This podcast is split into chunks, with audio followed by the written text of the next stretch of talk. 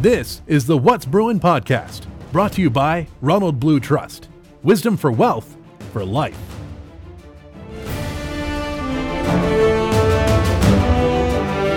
Here's your host, the voice of the BJU Bruins, Johnny Gamet.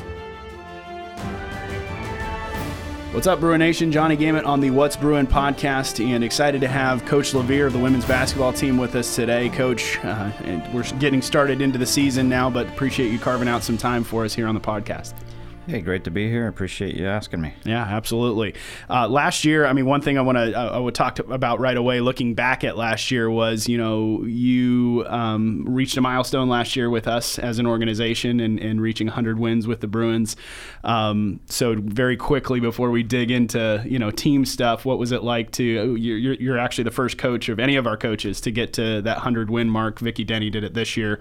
Um, of course, she's got a lot of career wins as well, but but uh, doing it here uh, with our organization, 100 wins. Um, that that means a lot as you look back over the the last uh, seven years of our, our program. Well, yeah. First off, I guess I'd say, you know, no no credit of mine, and wasn't aware. Uh, one wasn't aware of the milestone happening, and and probably.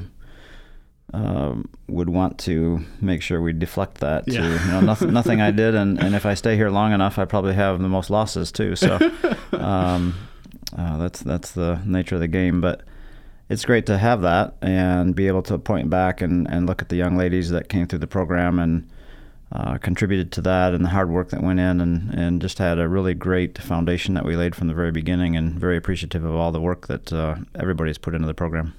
Looking back at last year, uh, you guys had a, a, lot of ups and downs throughout the course of the season. You know, we had we had some very high mountaintops, like beating PCC down at their at their place when they were ranked number one in the country, and then we had other times in the season where we we had some very low spots. But as you look back, kind of over the entirety of the year last year, how would you characterize the growth of the team from day one to the, that final game in the national tournament?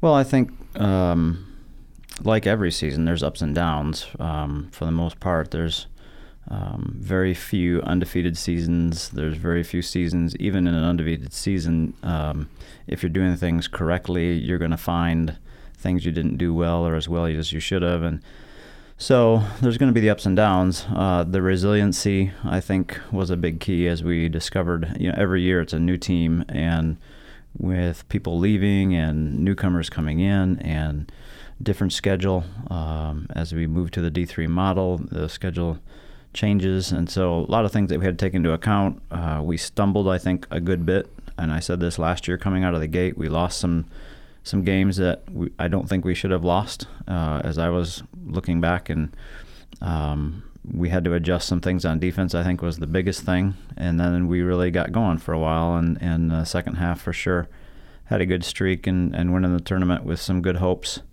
Um, and so it was a good year. It just, uh, I really felt like the first part of the year probably let us down, but there was a lot of resiliency there coming back uh, and, and fighting through that and then having a good rest of the year we graduated two pretty prominent players from our program last year, and you know uh, Sarah and Sydney brought a lot, not just to the the the basketball side of things, but I know a lot to the program as well. So graduating two of uh, those key seniors uh, definitely leaves a hole, but it also gives the opportunity for uh, underclassmen and or the the new freshmen even coming in to be able to kind of take up those reins or take up the torch and and carry the program forward. Yeah, for sure. And, and and looking at this year, you don't want to talk about last year's team, but yeah. when you when you lose a Sarah and a Sydney that were 40 to 50 percent of our our offense, and not just um, in the scoring, but just in how they played the game. And uh, then you look at defense. Sydney led us in charges by far. Uh, I think one the game she had four four charges drawn, and and um, so she was a great help defender, and then Sarah was a great on the ball defender and very smart. Um, you know, her her uh, fouls drawn to fouls uh, given ratio is phenomenal, and uh, that's going to be missed. So both offensively and defensively, we've got a big hole to fill. But every year, that's the case. And if, if we're doing things right and we're uh, developing players, and as they're seniors, they're key contributors uh, the next year is going to be a, a, somebody else stepping up. And so, you know, I think Grayson this year is going to have a breakout year. I think she really came a long ways last year from her freshman year. I think Madison Shoop is is really going to uh, come out and step up and be a even more of a scorer. She she was really close to being our leading scorer last year, even though she didn't start. And then Kylie, I think, is going to have a typical Kylie year, which the last couple years she's really been solid performer for us. And so uh, I think they will step up. Uh, Delaney uh, Edwards really really solid and going to be helping us a lot on uh, both ends of the floor, and and uh, I think just her competitiveness is phenomenal. And then that younger crowd uh, coming up as well. Um, and one of the one of the best things I think looking at this year is our leadership with Rachel Clark and Kylie and Grayson as captains. But even beyond that, just I think we have some great leadership on the team and so with those with those things in place, I you know who knows what's gonna what's gonna happen. We're gonna definitely struggle to replace some of the offense that that Sarah and Sydney provided, but I think we're in good shape as you guys look ahead to this year uh, in the infancy that we're in right now of the of the season, I know every coach and every program is going to look at their schedule every single year and go, "This is probably one of the harder that we've done," and, and this year is no exception. Uh, we, as you mentioned, we're transitioning to the D3 model in the NCAA, and so a lot of uh, a lot of D3 opponents on the schedule, but also some some D1s that we're going to be playing against as well, and and obviously the the strong competition that we face every single year in the in the uh, NCAA NCCAA South.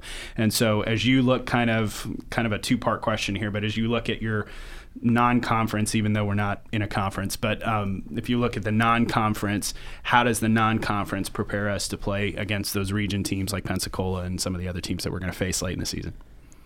Well, every year we we do play some D1s, and that's just to give our athletes a chance to compete uh, against those playing at the highest level, and uh, I think it prepares us uh, makes us better.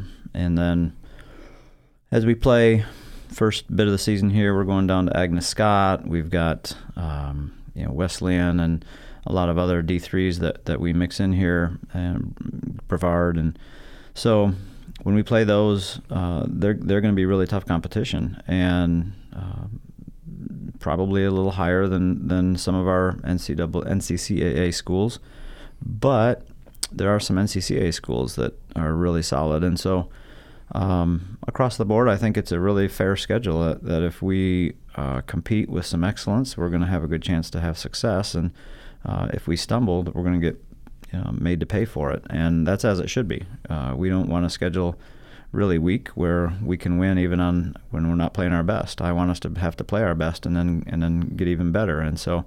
Um, that's that's the design of the schedule, and and um, you know, we don't we want to challenge ourselves, and we don't want a schedule that's not going to do that. So uh, that's you know my philosophy in scheduling. I don't try to um, look at our roster too much and from year to year and say, well, we're really weak, and so we need to schedule weaker.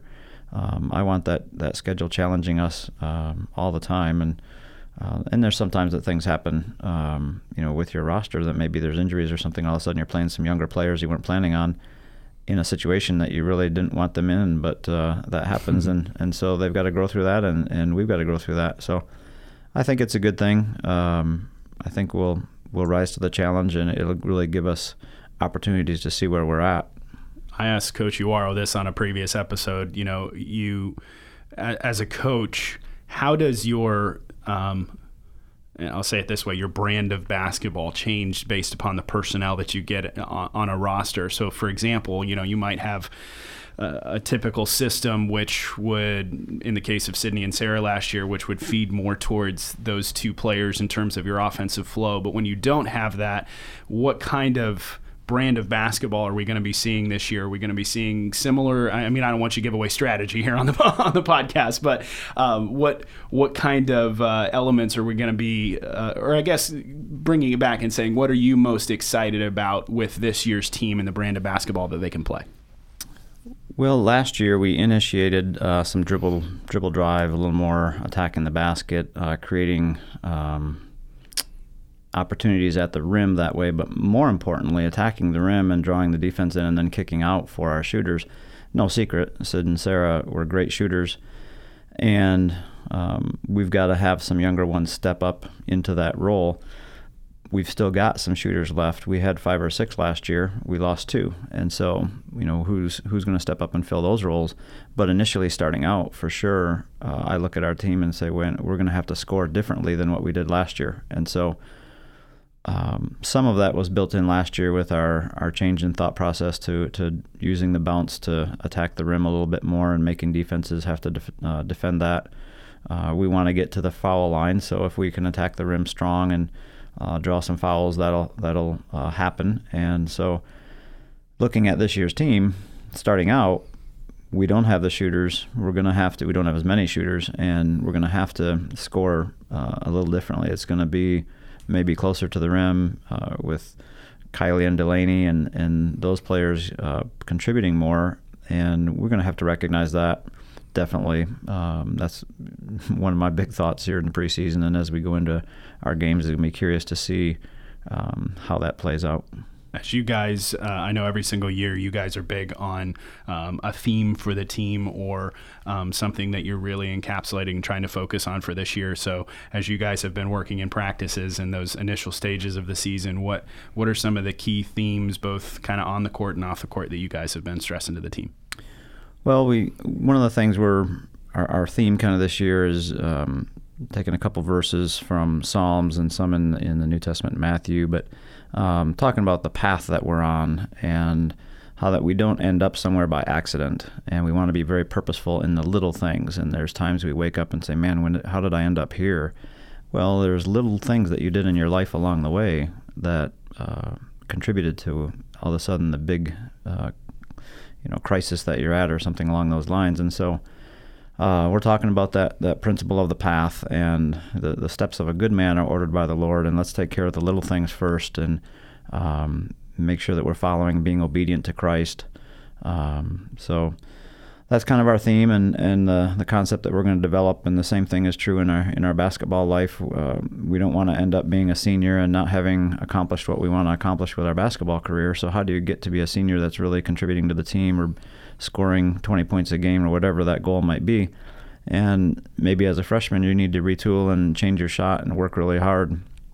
As a sophomore, maybe you've got to develop a jump shot that you didn't have before and so those little things along the way uh, are going to contribute to the ultimate goal of where you want to be in you know in life and in basketball.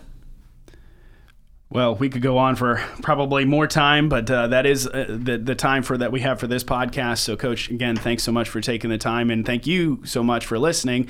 Uh, remember, basketball season is upon us, so you can follow the the Lady Bruins schedule at bjubruins.com. They also do a great job on social media, so be sure to, uh, to follow the Lady Bruins on bat on uh, excuse me Twitter and on Instagram at bjubruinswbb for women's basketball. That's going to do it for this week's episode. I'm Johnny Gamet, and that's what's brewing. You've been listening to the What's Brewing podcast. Subscribe to the show on your favorite podcast platform provider or catch up on previous episodes at bjubruins.com slash podcast. What's Brewing is brought to you by Ronald Blue Trust. Wisdom for wealth, for life.